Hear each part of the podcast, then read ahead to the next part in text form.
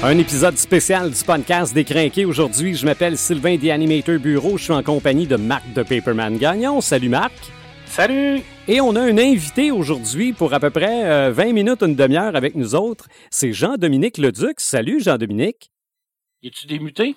Oui, écoutez, je suis là. là. Est-ce que vous m'entendez, messieurs? Oui! oui! Salut Jean-Dominique, comment ça va? Euh, techniquement moyen euh, avec les bugs de son, mais euh, sinon, et ça va, et vous-même? J'entendais que vous aviez de la neige dans votre coin. Ah, ça, ça oui, ça oui, mais bon. C'est malheureusement ce qui arrive avec l'arrivée du printemps dans l'Est du Québec. Aujourd'hui, comme épisode spécial, on parle, là, il ne faut pas que je me trompe, du Festival international de bande dessinée d'Angoulême parce que le Québec a quand même fait très belle figure là. Oui, oui, je te dirais que c'est une grosse année pour le Québec euh, à Angoulême cette année. Puis euh, cette année, je pense qu'il va être euh, historique, si je me trompe pas là. Peut-être mon petit doigt me dit que ça, ça va être, ça va rentrer dans les dans l'histoire de la, la, BD québécoise, à mon humble avis. Oui. E, est-ce que ce festival-là est l'équivalent des Oscars de la BD? Ben oui, si je peux me permettre, oui, on, le, c'est comme ça qu'on l'appelle. Euh, ce qu'il faut savoir, moi j'y suis allé à deux reprises. Une fois à Kidam en 2005, puis en 2012, je suis allé le couvrir pour le Journal de Montréal. Et euh, bon, je suis jamais allé au Comic Con de San Diego, qui est comme la sacro-sainte messe euh, du, du, du, comics. Mais je peux vous dire que euh, Angoulême, c'est énorme. Hein. C'est une petite ville de banlieue qui compte environ 25 000 habitants. Et durant le festival, c'est 250 000 personnes qui s'y trouvent. OK. c'est énorme. C'est comme si notre ville de Rivière-du-Loup aurait, aurait ça. Imagine-toi, c'est immense de penser. Euh, oui, et il faut, il faut avoir des contacts pour être capable d'avoir une place pour s'asseoir pour aller prendre l'apéro et pour manger aussi. Alors, euh, il faut jouer de ces connexions pour être capable de, circuler pleinement là-bas, de pouvoir se, boire et manger.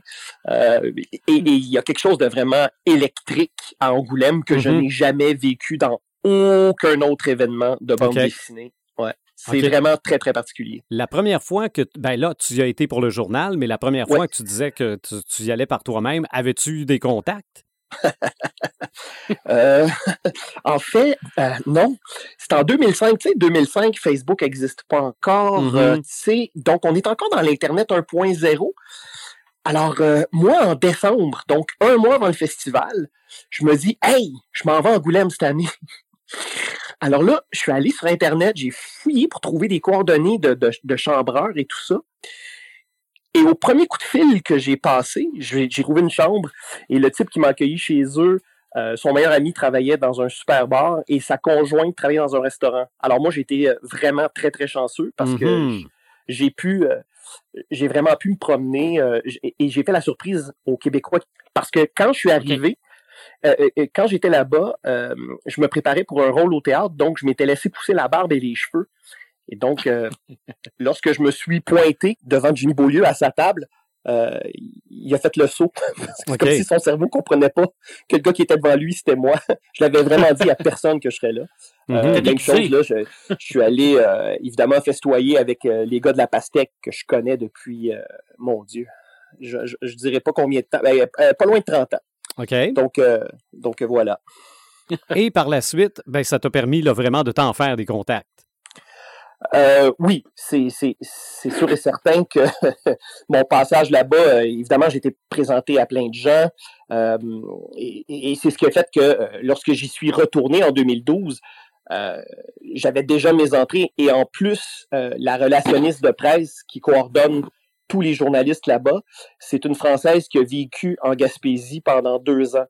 Alors évidemment, moi, j'étais le seul Québécois de toute la galerie de presse. Donc, j'ai eu mes accès donc à, vraiment j'ai été euh, très très choyé euh, durant euh, ma couverture du festival. Oui. Pourquoi le festival de cette année a une saveur particulière pour ce qui est de la BD québécoise? On commence par quoi? Parce qu'il y en a beaucoup. Ah, par, commence par le haut.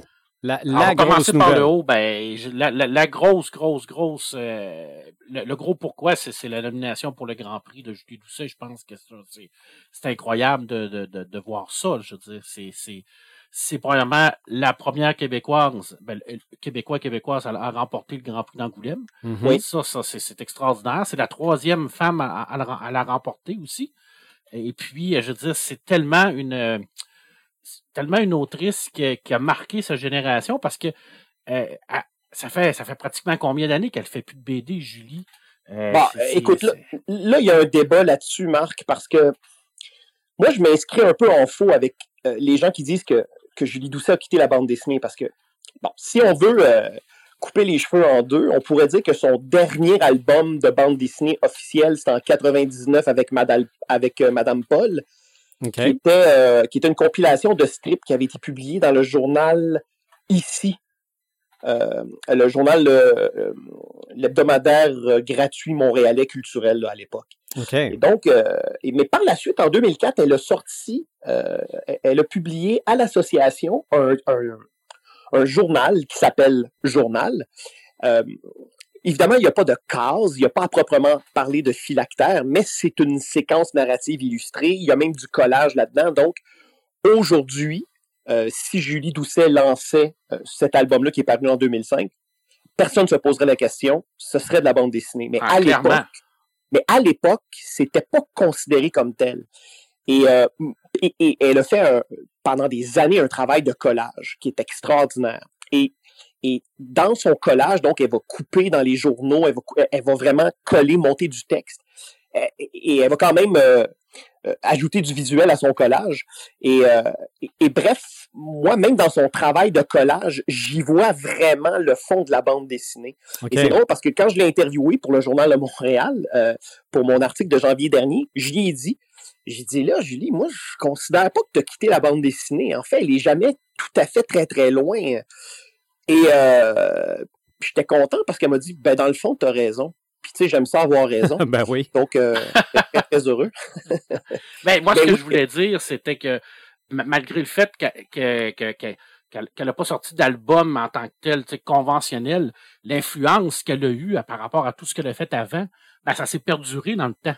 Je veux dire, je veux dire elle n'a pas eu besoin de sortir huit albums par année pour continuer cette influence-là qu'elle avait déjà mis de base euh, au début de sa carrière. Puis ça, ça c'est extraordinaire. c'est un peu ça aussi le Grand Prix d'Angoulême. C'est de, de, de, de, démontrer l'importance et l'importance d'une carrière d'un auteur ou d'une autrice. OK, c'est pas un prix pour ce qui est sorti dans le courant de la dernière année. Non, du tout, du, tout, du tout. Non, non. C'est vraiment un prix sur un ensemble d'une carrière c'est pas la, la, la, le premier là, qui, qui, avait, qui, a arrêté pendant une période X ou Y, mais ça change rien, ça, je veux dire. Ben non. Euh, d'ailleurs, Marc, euh, je me souviens pas quelle année, mais euh, il y a quoi en, dedans de 10 ans, là. Je me souviens pas quelle année, mais le, Grand Prix, c'était euh, Bill Watterson ben oui. qui faisait Calvin et Hobbes. Oui, puis il avait arrêté, il avait arrêté à BD depuis des années. Ben oui. Ouais. Puis, ben je veux dire, Angoulême, c'est voté par les auteurs et les autrices. C'est un prix qui, qui, c'est eux autres qui les votent. Là. Je veux dire, il n'y a pas de, de, de c'est pas, pas un panel ou quelque chose. C'est ça, c'est pas un prix de popularité, c'est un prix de l'industrie. C'est exactement ça. Et, et je crois, et puis moi j'ai une sainte horreur des remises de prix, juste ça, je pourrais vous en parler pendant trois heures. oui. Mais euh, je pense que un prix que la, la plus grande valeur qu'un prix peut avoir, c'est lorsqu'il est remis par des pairs. Non pas par des critiques, non pas par des lecteurs, lectrices. Euh, puis là, je dis critique et chroniqueur, même si euh, notre travail, hein, c'est d'être capable d'analyser l'objet culturel euh, en lui-même sans, sans tenir compte de nos inclinaisons personnelles. Mais je pense quand même que c'est les pairs parce que parce que parce que c'est un art complexe la bande dessinée. Mm. Et euh, je pense que la meilleure compréhension qu'on peut en avoir, c'est lorsqu'on le pratique ce métier-là. Euh, et, et, et, moi, dans ma dans mon travail de lecteur, j'en suis arrivé à cette conclusion-là et je trouve ça frustrant parce que tout ce qui, parce qu'il manque il manque cette dimension-là dans mon travail de, de, de, d'être de l'autre côté et de vraiment de, de comprendre okay. comment tout ça s'articule. Mais tu n'as jamais eu le goût d'en faire? Oh mon Dieu. Hey. ben, premièrement, je dessine comme un pied. Euh, mais en plus, parce que j'en lis tellement que je serais. Puis tu sais, j'en ai eu des offres là. Mais je me dis, j'en ai tellement lu dans ma vie que je serais pas capable de faire quoi que ce soit. je me dirais, ah non, ça c'est trop. Euh, ça c'est trop telle affaire. Puis tu sais, je veux dire, le subconscient, là, ça, ça juste bien des patentes. Mm-hmm. Donc, euh, non, je laisse ça aux gens qui ont ce talent-là. Moi, déjà, le privilège de les lire, c'est déjà énorme. Euh, Je ne viendrai pas polluer cette industrie-là avec un autre titre qui ne sert à rien et qui est inintéressant. Mais tu sais quoi, Sylvain, ce qui est intéressant aussi, c'est que l'association vient de sortir l'anthologie la, d'illustration de Julie Doucet qui est mexicaine. C'est disponible. Écoute, c'est une brique de pratiquement 400 pages. Euh, c'est une soixantaine de dollars, c'est vraiment pas cher. Et là, je veux dire, là, tu as vraiment la mosaïque de, de qu'est-ce qui est Julie Doucet à l'intérieur de tout ça. Puis là, il n'y a plus aucune raison pour, pour qu'on n'en parle plus, puis pour qu'on qu'on la lise plus. Là. Elle est là, là, elle est disponible, elle est dans la librairie, elle vient de gagner le Grand Prix. L'année prochaine, elle va être la présidente d'Angoulême, elle va faire l'affiche. Écoute, ce n'est que du bonheur. Je veux dire, pour, pour, pour, la BD québécoise, n'est que ben, pour elle aussi. Là. Ah ben oui, ah ben oui, certainement. Euh, puis, euh, tu sais, le mois prochain, donc en avril, paraît chez Drone and Quarterly euh, un nouvel album de Julie Doucet qui s'appelle plus. Time Zone G. J, ouais. Et donc, ça va ressembler, en tout cas, de ce que Julie m'en a dit, c'est qu'on serait dans, dans l'esthétique du journal. Donc, on n'est pas avec des cases et des phylactères, parce que ça, pour vrai, Julie, elle, elle, est plus là. Hein. Parce qu'il faut savoir que c'est un métier souffrant, hein, euh, euh, la bande dessinée, euh, au niveau de la posture, du dos, du cou, la, les tendinites, l'arthrite. Donc, les mains, les épaules, les coudes, ah, oui, tout oui, souffre. Oui, oui, c'est souffrant. Puis, je veux dire, même Michel Rabagliati, Paul à la maison, c'est pas son dernier projet de Paul. En fait, c'est le dernier projet de Paul dessiné comme ça, parce que Michel Rabagliati, physiquement, il est détruit, il n'en peut plus, il, est tanné. Donc là, son prochain projet, euh, il travaille dans un, trait vraiment plus libéré, lousse, euh, jeté. Donc, ce sera du Paul, mais ce sera du Paul autrement. Et euh, Julie Doucet, c'est la même chose aussi. Tu sais, son art s'est transformé. moi, je pense qu'un des rares auteurs qui, plus il a avancé dans son corpus, moins il a épuré, au contraire, c'est Henriette Valium. Henriette Valium, euh, parce que généralement, quand on pratique un art, on tend à, justement à épurer. Mais Valium, lui, c'était tout le contraire. Je veux dire, moi, j'ai vu euh, ses, derniers tableaux et c'est de la folie furieuse, là, tu sais. Euh, c'est des, planches surchargées, mais en même ah, temps, tout, ce qui met à, son importance à l'intérieur de tout ça. Puis c'est encore une fois, c'est un auteur qui, qui, a énormément marqué cette époque-là qui mm-hmm. nous a quittés malheureusement l'année passée. Et, qui a marqué Julie. Parce que s'il n'y avait pas eu d'Henriette Valium, probablement qu'il n'y aurait pas eu Julie Doucet. Parce que si on remet dans le contexte, dans les années 80, là, Valium, là, c'était la star de l'underground. OK, oui. Tout le monde voulait faire comme lui, tout le monde voulait être son ami, tu sais. Euh, et, ça a profondément euh, marqué puis inspiré Julie, sais. Euh, et, et c'est et là, je veux vous faire remarquer quelque chose. Hein. Je vous parle d'Henriette Valium, puis je vous parle de Julie Doucet. Euh, deux auteurs québécois dont euh, la grande majorité de leur corpus en français a été publié à l'association sous la direction de Jean-Christophe Menu, un éditeur français. C'est sûr que Julie Doucet, elle a publié ici au Québec à Loi de Cravant euh, plusieurs albums. Le problème avec Loi de Cravant, en fait, c'est une super structure éditoriale, sauf que au niveau de la distribution, c'est très, euh, c'est très montréalais. C'est une toute petite structure qui font des ouvrages magnifiques.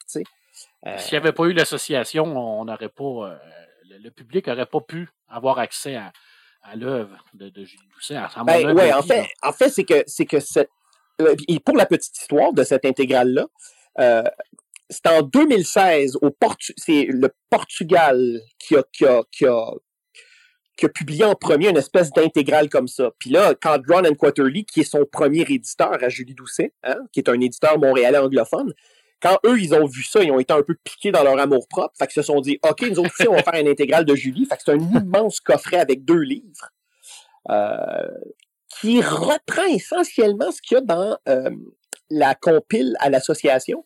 Mais dans le deuxième, dans le deuxième livre, dans la deuxième portion du coffret, c'est des entretiens, des carnets. Mais peu importe par où vous entrez avec ces livres-là, euh, que ce soit l'intégrale en anglais chez Ronan Cotterly euh, ou, celle qui est parue euh, il, y a, quelques mois à peine à l'association.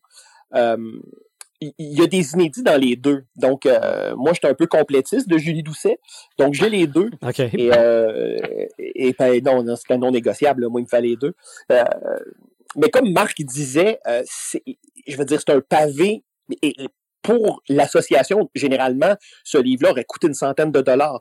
Euh, je ne sais pas comment ils ont fait pour réussir. Euh, le distributeur au Québec a pris un, j'imagine qu'il a pris un, grand risque, puis euh, parce que 59,95 pour un livre comme ça à l'association, je veux dire, au même prix, vous pouvez avoir à l'association un livre d'une de, quarantaine de pages, là, tu sais, donc, et, et, comme... Ben, ouais.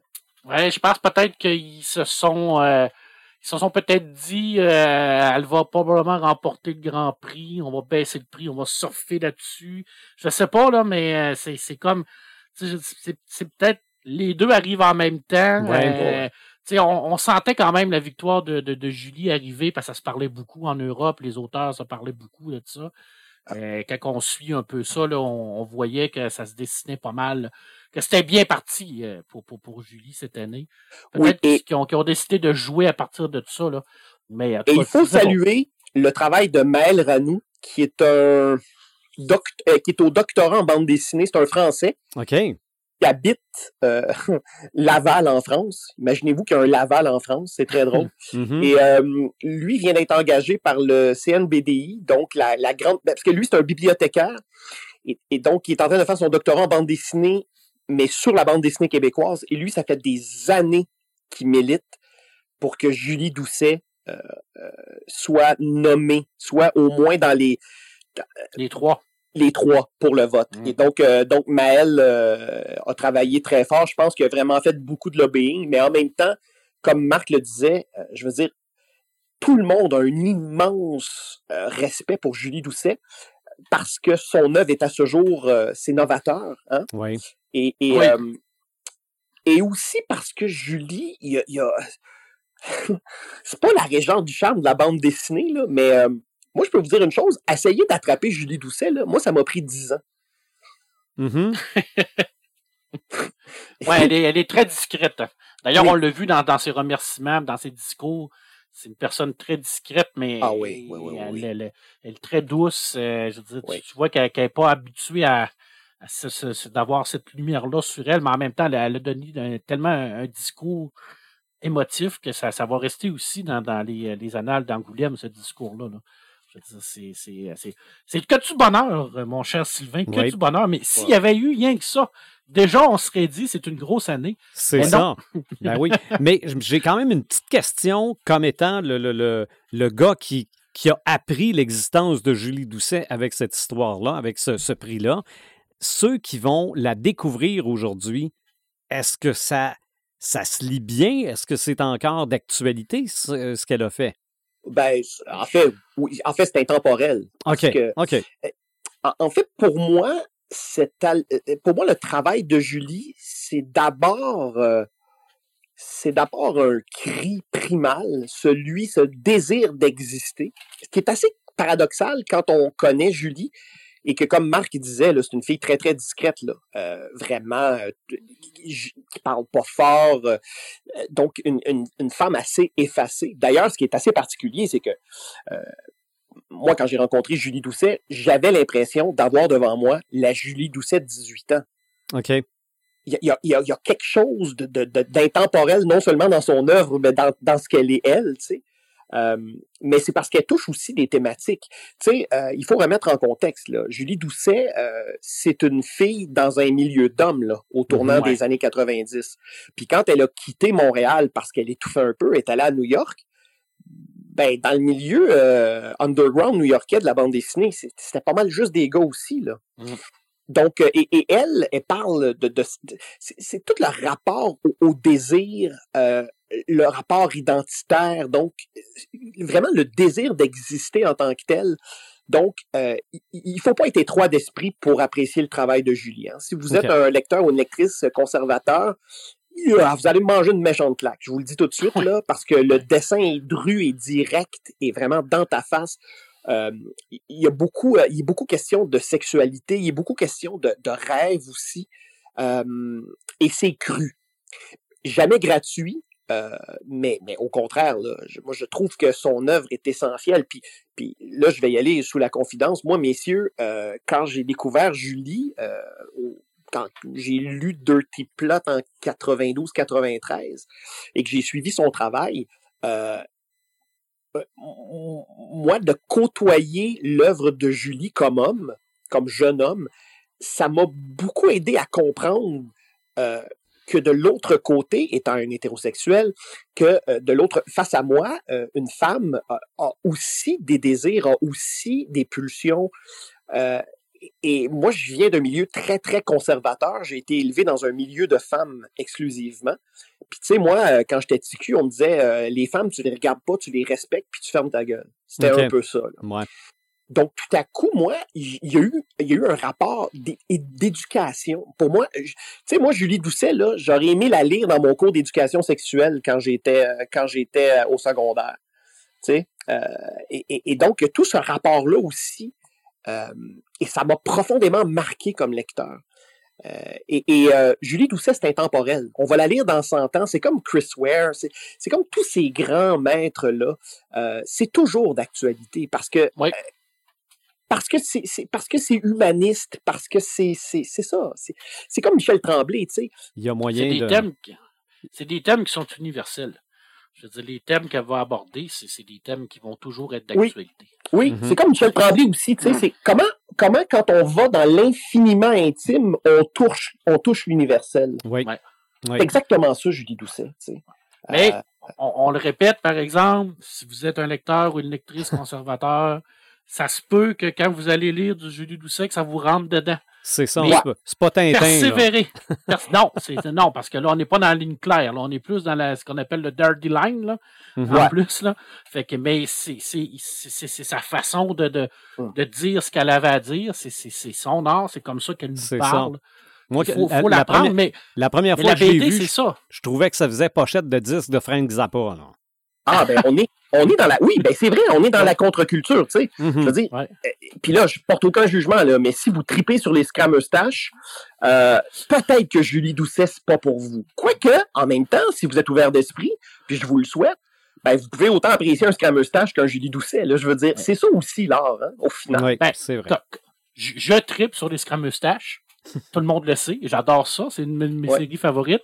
Et j'aime beaucoup Julie Doucet. Alors, tout est possible. Ben, tu vois, Tout est possible. comment, comment tout ça se peut, là. Mm-hmm. ben oui. Ben, c'est la, la pluralité de la BD, c'est ça. C'est qu'elle peut aller, elle peut aller partout, la BD. Mm. Je dis, là, on a un bel exemple. Je dis, un bel exemple. Je veux dire, c'est, c'est, c'est, Scramustache, on est à des millions d'années-lumière, mais c'est un style, c'est une façon de nous raconter une histoire. Ben, Julie, elle nous amène ailleurs. Puis oui, c'est, ça c'est deux explorations du mm. médium, deux explorations différentes. Puis après ça, c'est une question d'inclinaison puis de goût, tu sais. Euh. oui, ouais, tout à fait. Puis comme Marc disait, euh, oui, je veux dire, déjà en soi, c'est un miracle hein, que Julie Doucet euh, ait été promue au Grand Prix de la ville d'Angoulême, mais le Québec aussi a brillé. De, de, de, différentes manières. Euh, euh, il y a Christian Kennel et Anne-Marie Saint-Cerny qui ont remporté pour Mégantic Un train dans la nuit, euh, mm-hmm. publié aux éditions Éco-Société, le tout premier prix Éco-Fauve qui, donc, qui, qui célèbre un album qui aborde une, une thématique écologique. Oui, tout à fait. Et en plus, rappelons que Éco-Société, qui est une structure éditoriale qui, qui s'est mis à la bande dessinée depuis eux, euh, parce que parce que eux, ce qu'ils publient éco-société, généralement, c'est, c'est, des essais très euh, politisés, tout ça.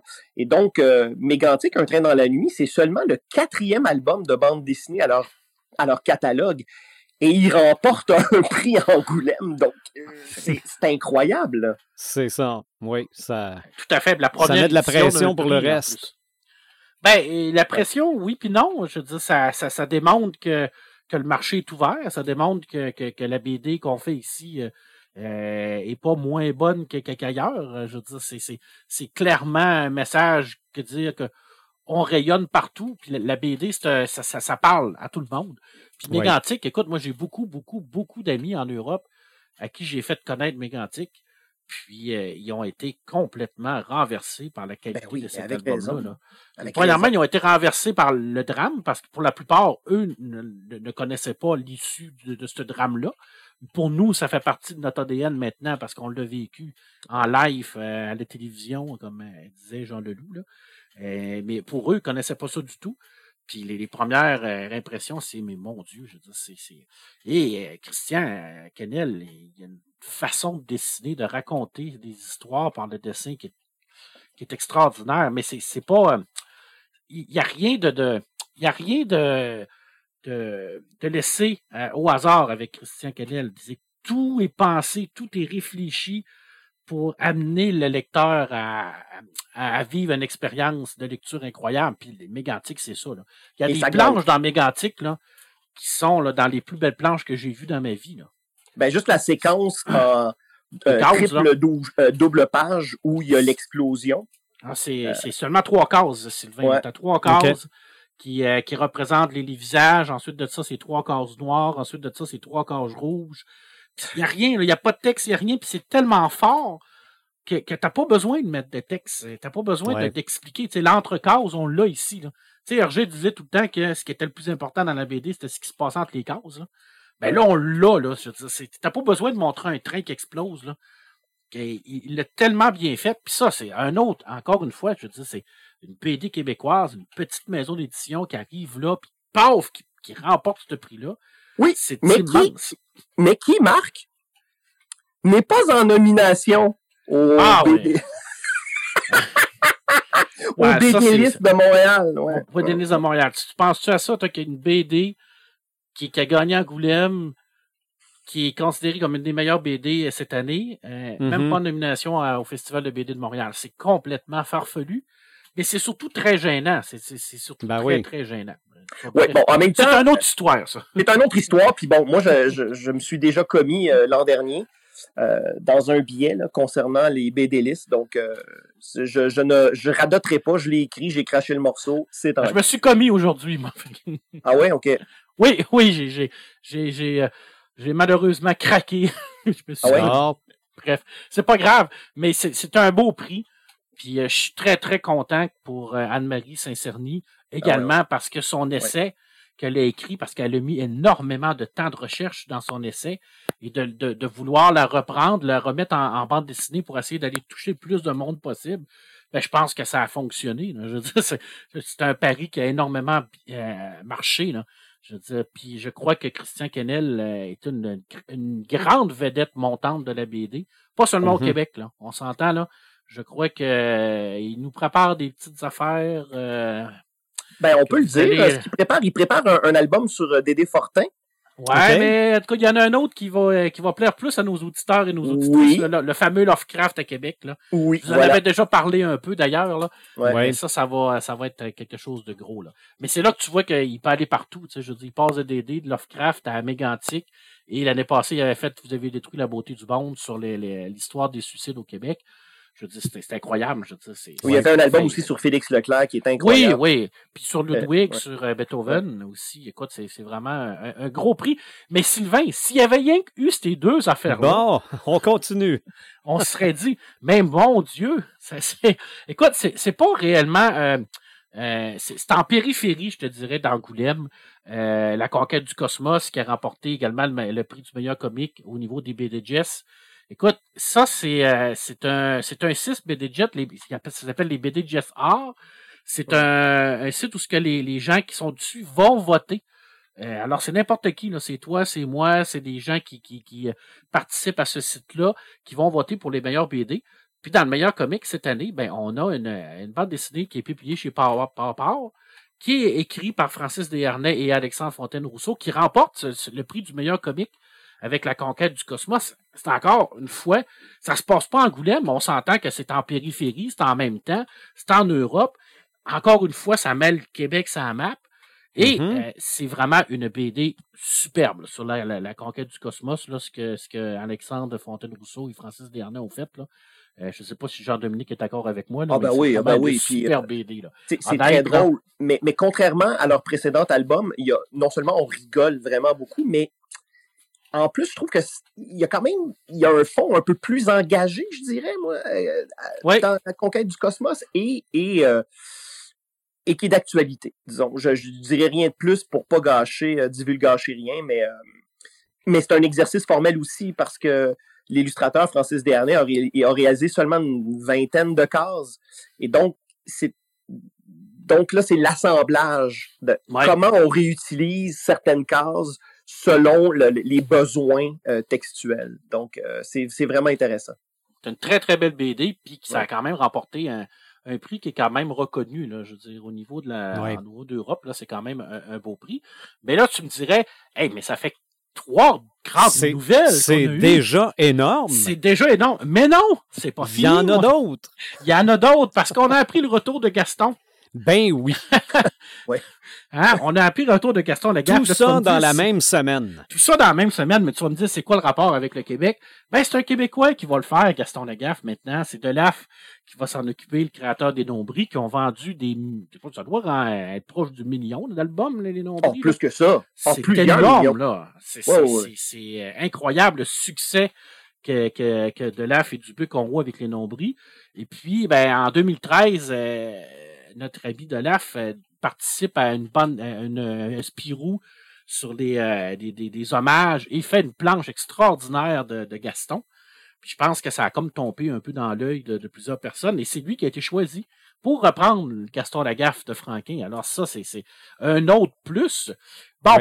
Est-ce que est-ce que c'était attendu? Est-ce que c'était attendu cette nouvelle-là? Est-ce qu'on en parle entre les branches ou c'est arrivé Personne s'y attendait. Moi, moi, personnellement, je ne le savais pas. J'ai eu 0, 0, 0, 0, 0 euh, euh, Q là-dessus. Celle-là, elle m'a échappé. Ça, je vais, je vais vous le dire bien franchement. Celle-là m'a échappé. J'ai pas eu de, de, Aucun de mes contacts en Europe m'avait parlé de ça. Pourtant, j'en ai quand même pas mal. Mais celle-là, moi, m'a échappé. Fait que j'ai été un peu comme surpris. Ça a été tenu secret. Ça, je ah, C'est incroyable. Et euh, pour l'anecdote, l'année dernière, euh, j'animais un panel au Salon du Livre de Montréal euh, auquel participait de l'AF. Et je me suis planté devant Marc et j'ai dit Fait que là, Marc, là, t'es en train de nous préparer un album sur Gaston, toi, là. là. Et quand j'ai communiqué avec lui par courriel pour le féliciter quand la nouvelle est sortie, il m'a dit, mon vlimeux, il dit, si tu savais à quel point ça a été difficile que je reste poker face, parce qu'il j'avais envie de te le dire. Mais quand j'ai vu sa planche de Gaston, puis par la suite, il y avait, euh, je sais pas Marc si tu avais vu ça, mais il avait réalisé euh, pour euh, les vacances, à chaque été en juillet, le journal Spirou, euh, c'est le journal des vacances. Là. Donc, euh, c'est un, un format double et c'est une illustration sur la, la, couverture et la, et la quatrième de couverture, donc une, une double page. Et une année, Delaf avait réalisé l'illustration du spécial de vacances. Et c'était avec Spirou, Fantasio, le Comte de Champignac et tout ça. Puis quand j'avais vu ça, je, m'étais dit, ah oh, ben peut-être que Delaf va travailler sur un one-shot de Spirou. Mais en même temps, sa planche de Gaston était tellement incroyable. Ah, c'était... Euh, il mhm. serait fou. Puis là, évidemment, ça a fait scandale, parce que là, il y en a qui disent, mais pourquoi que c'est pas euh, Fred Janin qui fait ça? Euh, euh, Franquin doit se retourner dans sa tombe, blablabla. Bla, bla. Moi, tout ce que je peux vous dire, c'est que la fille de, de Franquin, Isabelle, euh, euh, tient jalousement les rênes de, du travail de son père, André Franquin, et donc euh, c'est elle qui voit tout. Donc, donc même si Gaston est un personnage qui a été créé dans le cadre du journal Spirou, là je connais pas les détails légaux, mais clairement Franquin avait aussi partagé les droits, forcément là. Et donc, euh, moi, quand les gens crient euh, et déchirent leur chemise sur la place publique en disant que c'est un affront à Franquin, j'ai envie de leur dire, euh, pendant ce temps-là, en Ukraine, il y a des gens qui se font bombarder. C'est ça, oui, tout à fait. Et euh, moi, j'en reviens à cet argument-là. Je me souviens en 2015, quand le film Ghostbusters avec des femmes était sorti, là, et euh, avec des actrices, je veux dire, et, euh, j'avais lu sur Internet un gars qui avait dit que ça avait détruit son enfance. Ah ben oui. Moi, je pense que l'inceste, l'inceste, la guerre, la violence, ça peut détruire une enfance. un remake de film ou un remake d'une BD, si, si ta vie tient à ça, je suis triste pour toi. Là. Oui. Moi, moi, tu vois, Jean-Dominique, les, les, les, gros, gros. Euh, les, euh, le, je cherche le mot en français, là, mais les répercussions que j'ai vues, mmh. surtout ce que, ce que mes amis en France me disent, c'est surtout pas au point de vue de, de, du choix de l'AF. Je pense que ça, ça fait euh, pratiquement l'unanimité auprès de tout le monde. Là. Je veux dire, tous les gens qui ont vu son travail sont, sont persuadés qu'il va faire un bon travail. C'est un point, c'est la, guerre entre le, point de vue légal et le point de vue moral. Je veux dire, il y aurait comme une rumeur qui dirait que Franquin avait voulait pas que Gaston revienne, mais qu'il avait vendu ses droits du puits. Parce que euh, Dupuis, officiellement, c'était oui, Spirou, je sais que c'était une commande de Dupuis.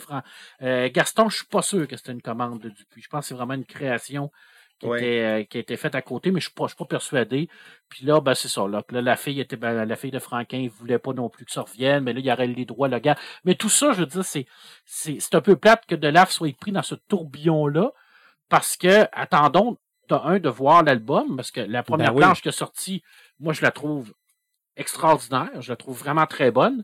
Puis, euh, on est dans le même dans le même bateau que les Blake et Mortimer, par exemple, ou euh, les Lucky Luke ou les, euh, les Astérix, je veux dire, c'est c'est sûr que on, ça sera pas pareil, mais en même temps, je veux dire, ça va nous permettre de, d'avoir un auteur qui va amener sa touche au personnage.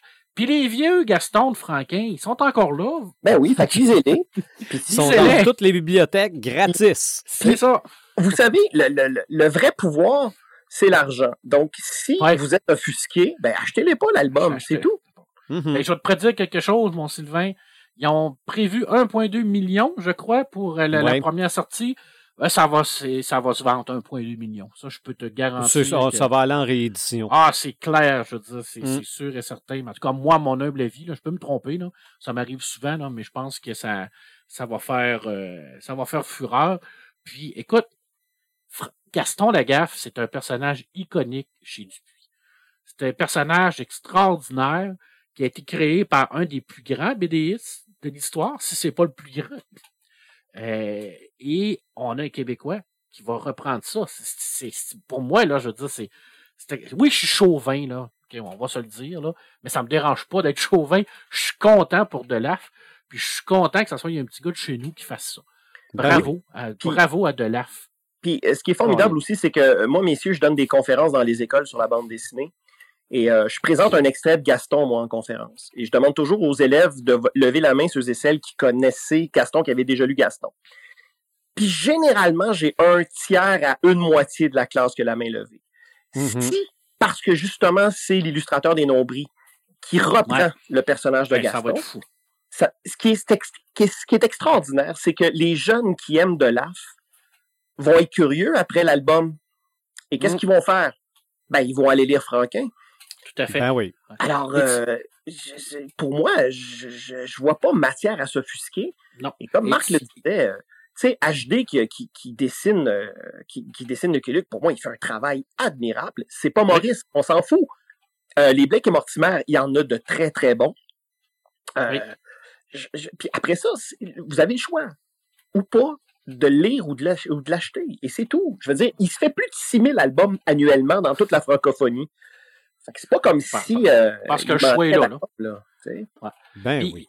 Imagine-toi, là, euh, euh, Sylvain, à quel point une nouvelle comme ça est importante. Parce que tu arrives dans une conférence, comme Jean-Dominique le dit, avec des jeunes, et là, tu as des jeunes là-dedans qui, qui, veulent en faire la BD. Là. Oui. Puis là, tu te dis, gardez les là. Continuez, foncez. Parce que oui, ce rêve-là, là, il est possible. Ça se peut que tu deviennes dessinateur de, de, Gaston. Garde, de là, il le fait. T'imagines-tu comment ça donne du gaz à tous ces jeunes-là qui vivent de cette passion-là? C'est ça que ça amène, cette nouvelle-là. Mm-hmm. Je veux dire, c'est tout ça. C'est de, de, de, de, faire rêver ces jeunes-là qui veulent faire de la BD. Puis Dieu sait qu'au Québec, c'est pas toujours facile de faire de la BD, surtout d'en vivre. Quand on a des exemples comme ça, de personnages, de, personnes qui, qui, qui réussissent à se placer et à, exploser le monde de la BD, ben arrêtons de chioler puis euh, annonçons la bonne nouvelle, ma foi. C'est ça. Oui, c'est l'équivalent d'un athlète olympique pour, ben, euh, pour les sportifs. Oui, exactement. C'est pareil. Oui, ouais. ouais, c'est exactement ça que ça va faire. Quand, quand euh, quelqu'un qui gagne une médaille dans une région, le nombre d'inscriptions de son sport va augmenter. Ben, peut-être que ça va faire en sorte qu'il y ait quelqu'un qui va se dire, ben, garde, lui a réussi, moi, je me mets à la BD. Puis Dieu sait qu'est-ce qu'on va avoir dans, dans, dans 10, 15 ans. Peut-être que, que ça va, ça va influencer quelqu'un puis qu'il va devenir un des, un des meilleurs euh, BDS au monde. On le sait pas. Ben oui. Pour moi, ce n'est que du bonus. Alors, c'est pour ça que je te dis que cette année, en Angoulême et en Europe, ça a été une grosse année. Honnêtement, là, je dis, c'est. Ben, pour le Québec, oui. Oui, oui, ben oui. J'aurais vraiment aimé être là-bas. Moi aussi. Moi aussi. Ouais, ouais. Mais là, euh, j'ai des. Probablement que je vais être là l'année prochaine, mon Jean-Dominique. Ah bon? Ah, ouais, j'ai des, des, amis craqués en Europe qui sont en train de me préparer un voyage, là. Ben, mon cher ami, ça pourrait peut-être qu'on s'y croise là-bas. En tout cas, j'ai une couple d'amis qui sont en qui, qui, sont en train de me trouver un logement, puis euh, même une carte de presse. en tout cas, ils sont, ils sont plus craqués que moi. Ben, vous m'enverrez des photos. ah ben oui, oui, oui, c'est sûr. Moi, euh, j'aimerais ça y retourner aussi, puis je, suis sur le cas là. Mais ça, là, c'est une autre affaire, Sylvain. C'est une autre problématique. C'est le plus gros festival de BD au monde. Oui. Et il y a combien de journalistes québécois qui le couvrent? Zéro. Très peu. Jean-Dominique Lecouvert, il est allé. Oui. Ben, à partir de là, il n'y a, y a, pas personne là, de, du Québec dans les médias cette année là, à Angoulême. Là. Il n'y a pas personne qui était là pour nous faire des reportages, aller parler avec Christian. Jean-Dominique l'a fait dans ses podcasts parce que lui, il est proactif, mais il n'était pas là. Il n'est pas à Angoulême. C'est pas normal que une ville, euh, ben, qu'une province comme le Québec, où ce que la BD est en explosion, parce qu'on se le cachera pas, la BD au Québec, ça va bien. Euh, ça, c'est de plus en plus, là, je veux dire, on, on, en voit, on, en développe, on le voit là avec ce qui est arrivé là. Ben bon Dieu, je veux dire, commencez à couvrir les événements un peu, s'il vous plaît, par envoyer quelqu'un. Ben, ça. Moi, euh, je m'enligne pour ça, là. Je m'enligne peut-être. Probablement que je ne ferai pas sept articles euh, sur sept jours comme j'avais fait en 2012. Euh, mais je compte bien aller sur place. Non, ben, je pense pas qu'il y aurait d'intérêt avec les nouveaux patrons. Mais euh, malheureusement. Je te, taquinais un peu. Oh, ouais. Mais, euh, mais oui, oui, c'est, et tu vas voir, Marc, c'est, c'est, il faut le vivre une fois à Angoulême. Ouais, puis l'année prochaine, c'est le 50e. C'est le 50e, c'est Julie qui est là-bas. C'est Julie qui, est présidente. Euh, j'ai d'ailleurs très hâte de voir son affiche qu'elle va faire. Ouais, et son exposition, parce qu'il y aura une exposition. Ben oui, il va y avoir une expo. Ben oui. Alors, bref, ça va être un, je pense que l'année prochaine, ça va être une grosse année aussi. Mm-hmm. pour la BD au Québec. Puis euh, j'espère que tout, tout, ça va ouvrir la voie à, d'autres pour ça.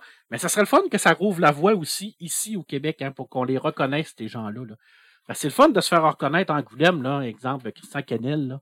On en a parlé un peu là, tout à l'heure, là, mais ce serait le fun aussi qu'on le reconnaisse un peu au Québec. Oui, ouais, mais ça, là. Ça, c'est une autre histoire. Ça, oui, c'est ça. Bref, ça, c'est. Ça, ça c'est le syndrome de, de, euh, comment ça voyons excusez-moi messieurs je suis tellement fatigué euh, Robert euh, voyons c'est un, un, homme de théâtre Robert pas Robert Robert le, Robert Lepage voilà alors Robert Lepage Robert Lepage il a d'abord eu une reconnaissance internationale avant d'être reconnu chez eux mm-hmm. c'est ça mais ça c'est symptomatique d'un petit peuple au sens propre comme au sens figuré, je dirais. Mm. Oui. Je me fais pas d'amis quand je dis ça, mais c'est ça pareil. Ah oui. Mais une chance qu'il y, a des, une chance qu'il y a des podcasts pour, pour mettre les gens, ces gens-là à l'avant-plan. Puis là, en plus, Sylvain, il y avait plein de monde là-bas. Là. Je dis, Jimmy Beaulieu était là. Jimmy Beaulieu, c'est un auteur de BD ici au Québec qui, qui, qui, qui a une grosse feuille de route. Euh, Philippe Girard était là. Euh, il y a plein, plein, plein de, de, de, Québécois qui étaient là. Ah oui. Dédicacés.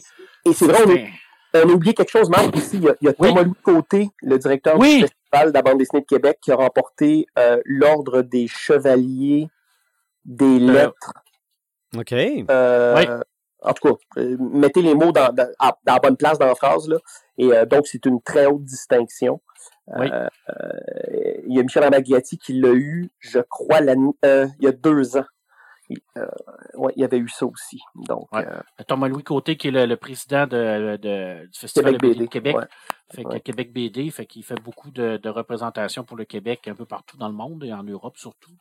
Fait que ça, c'est une grosse distinction. C'est vrai, je l'avais complètement oublié, que je n'y avais pas pensé du tout. C'est merci, Jean-Dominique, de m'avoir sauvé la mise. Je m'en aurais voulu. Si j'avais terminé et que je n'avais pas parlé de ça, j'aurais dit Ah, oublié ça, puis là, j'aurais, j'aurais pas dormi. Fait que tu viens de ben me sauver mon, ma nuit.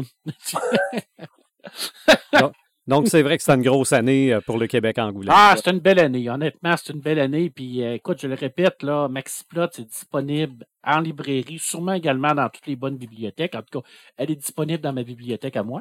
Fait que je vais me considérer comme une bonne bibliothèque parce que ben j'ai acheté pour les bibliothèques. Ça, c'était incontournable pour moi. Euh, d'ailleurs, tout de suite, quand l'annonce le, du prix de, de Julie Pousset est, est apparue, il est parti, MaxiPlot. Il y a quelqu'un qui veut prendre. Ah, je sais pas pourquoi, en tout cas, que je, peut-être, messieurs, que moi, je conclurais en vous disant que au Québec, ça a été une bonne année aussi parce qu'il y a de grands albums euh, qui ont été signés d'auteurs et d'autrices. Euh, le Petit astronaute de Jean Paulide.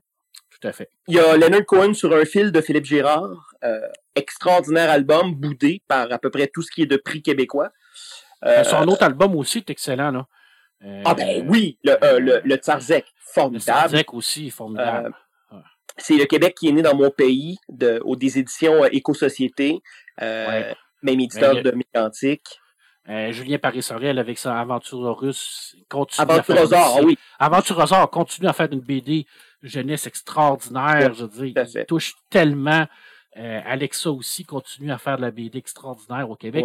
On en a, là, je veux dire, c'est, ça, ça pleut c'est incroyable. Xvian qui vient de sortir une BD magistrale. Ouais. Euh, je me souviens plus de son nom, Caroline, la BD. Football Fantasy. Football Fantasy. Mm. Je dis, écoute, Sylvain, là, honnêtement, là, les gens qui aiment la BD au Québec, là, et on est gâtés. Parce que ça, ça, ça fait longtemps ah. qu'on n'a pas été gâtés comme ça. Et, et, et, on oublie euh, René Lévesque, le collectif sur René Lévesque, quelque chose comme un grand homme. Tout à euh, fait.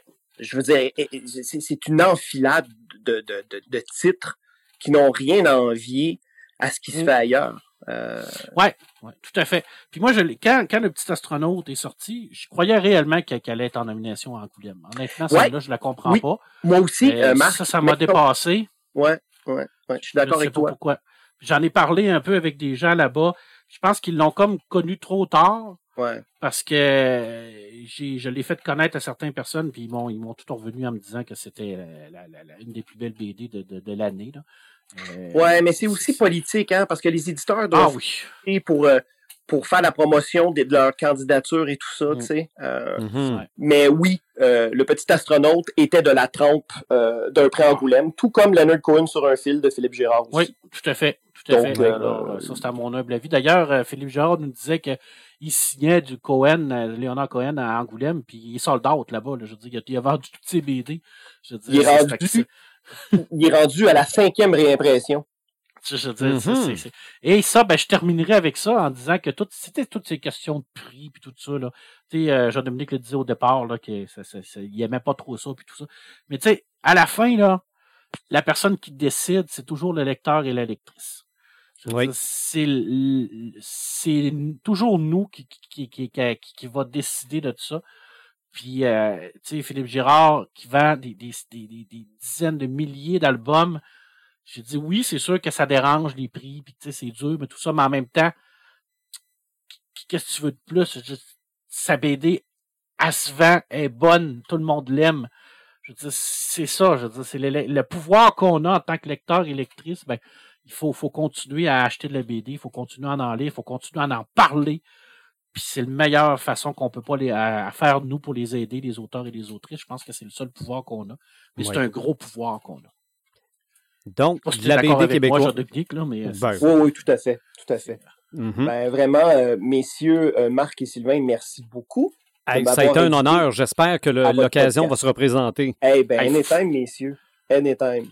Oui, ça a été euh, très, très intéressant. Parce que c'est ça. Je pourrais peut-être même venir en personne et m'emmener quand il n'y aura plus de neige. Là. Ah, oui, attends un ah, peu, là, parce que là, on est dans le 8 pieds encore. Là. Attends, attends quelques semaines. Ça, ça va aller au mois d'août. Et moi, pendant que, pendant que je vous parle, je regarde le gazon par ma fenêtre. Ah, ah. bon, ben. Mais ah, si tu descends à Rivière-du-Loup, euh, on va t'inviter dans notre studio. Oui, absolument. ça va nous faire plaisir. On a une place euh, pour, euh, pour quelqu'un. Oui, ben, la carte blanche. J'en serai très honoré, messieurs. Ben, on se dit à très bientôt. Et continuez de nous suivre sur Podcast Décrinqué pour un website et sur notre page Facebook. On se retrouve dans un autre épisode.